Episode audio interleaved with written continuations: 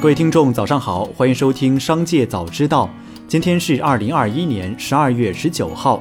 首先来关注今日要闻。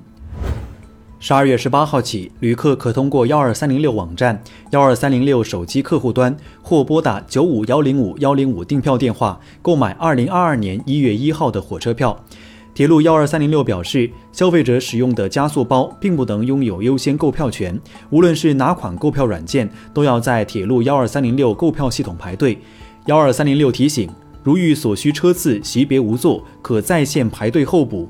当对应车次席别有退票时，系统将自动购买车票。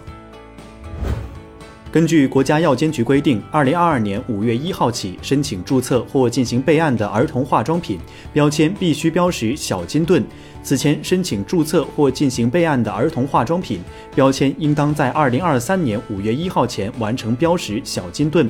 国家药监局对图案的展示面也有严格要求，等比例标注在销售包装容易被观察到的展示面的左上方，清晰易识别。据二零二一年中国罕见病大会消息，国家医疗保障局自二零一八年成立以来，连续四年每年一次动态调整医保药品目录，累计将五百零七种新药好药纳入了目录。通过目录调整，实现了用药保障范围不断扩大和结构优化。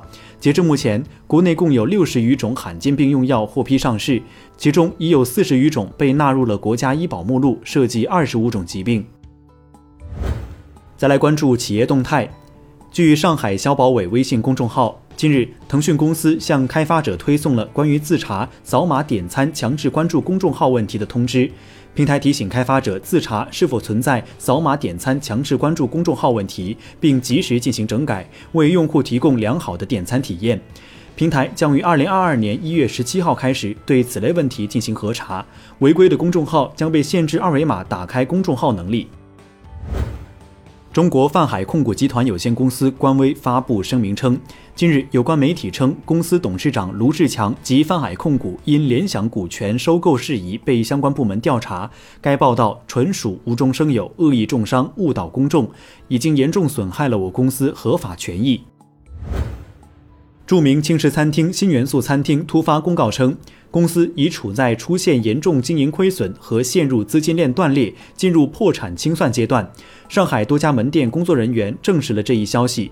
目前已有部分门店停业，其余仍在运营，储蓄卡可进行退卡。自2002年第一家餐厅开业以来，新元素每年都获得由杂志《读者》评出的诸多顶级美食和服务奖项。此前，该公司曾证实疫情对其影响巨大。十二月十五号，王力宏宣布离婚。十二月十七号深夜，王力宏前妻李静蕾发长文控诉王力宏婚内行为不端。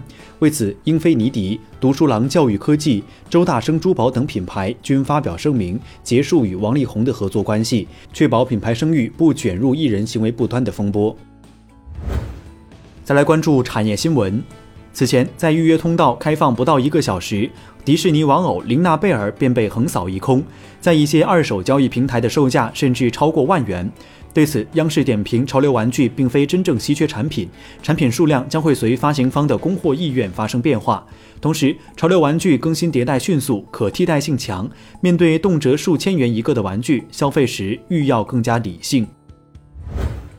世界小姐决赛九十七名佳丽，二十三人检测出新冠阳性，受疫情影响。在波多黎各举行的2021世界小姐决赛，在开赛前几个小时临时紧急延期，决赛将在未来90天内重新安排。同时，毕业于华中师范大学的中国选手姜思琪将出战本届总决赛。最后，再把目光转向海外，土耳其主要股指收跌百分之八点五，为三月以来最大单日跌幅，盘中两次熔断。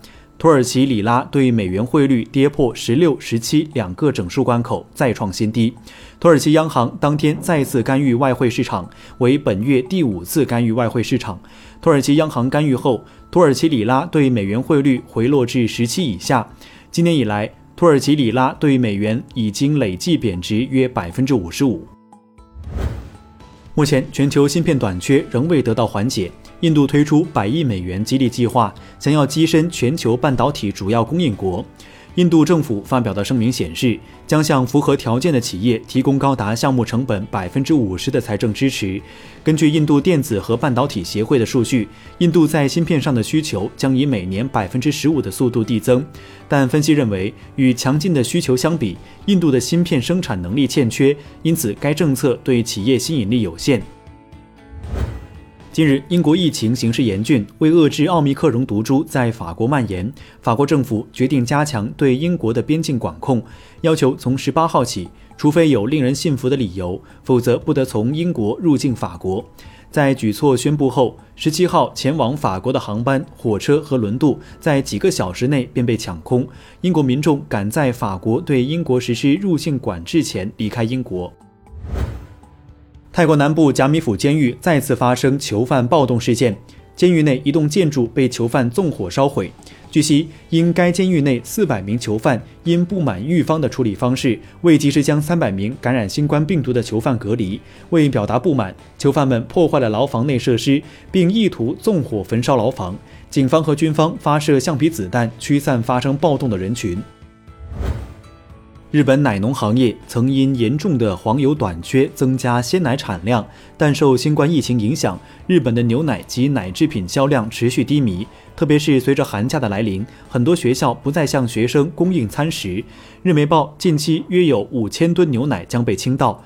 日本农业大臣金子元二郎在记者会上鼓励民众多喝牛奶，以免浪费，并和其他官员以身示范，当众喝牛奶。他表示，除了喝，还可以用牛奶做菜。以上就是本期《商界早知道》全部内容，感谢收听，下次再见。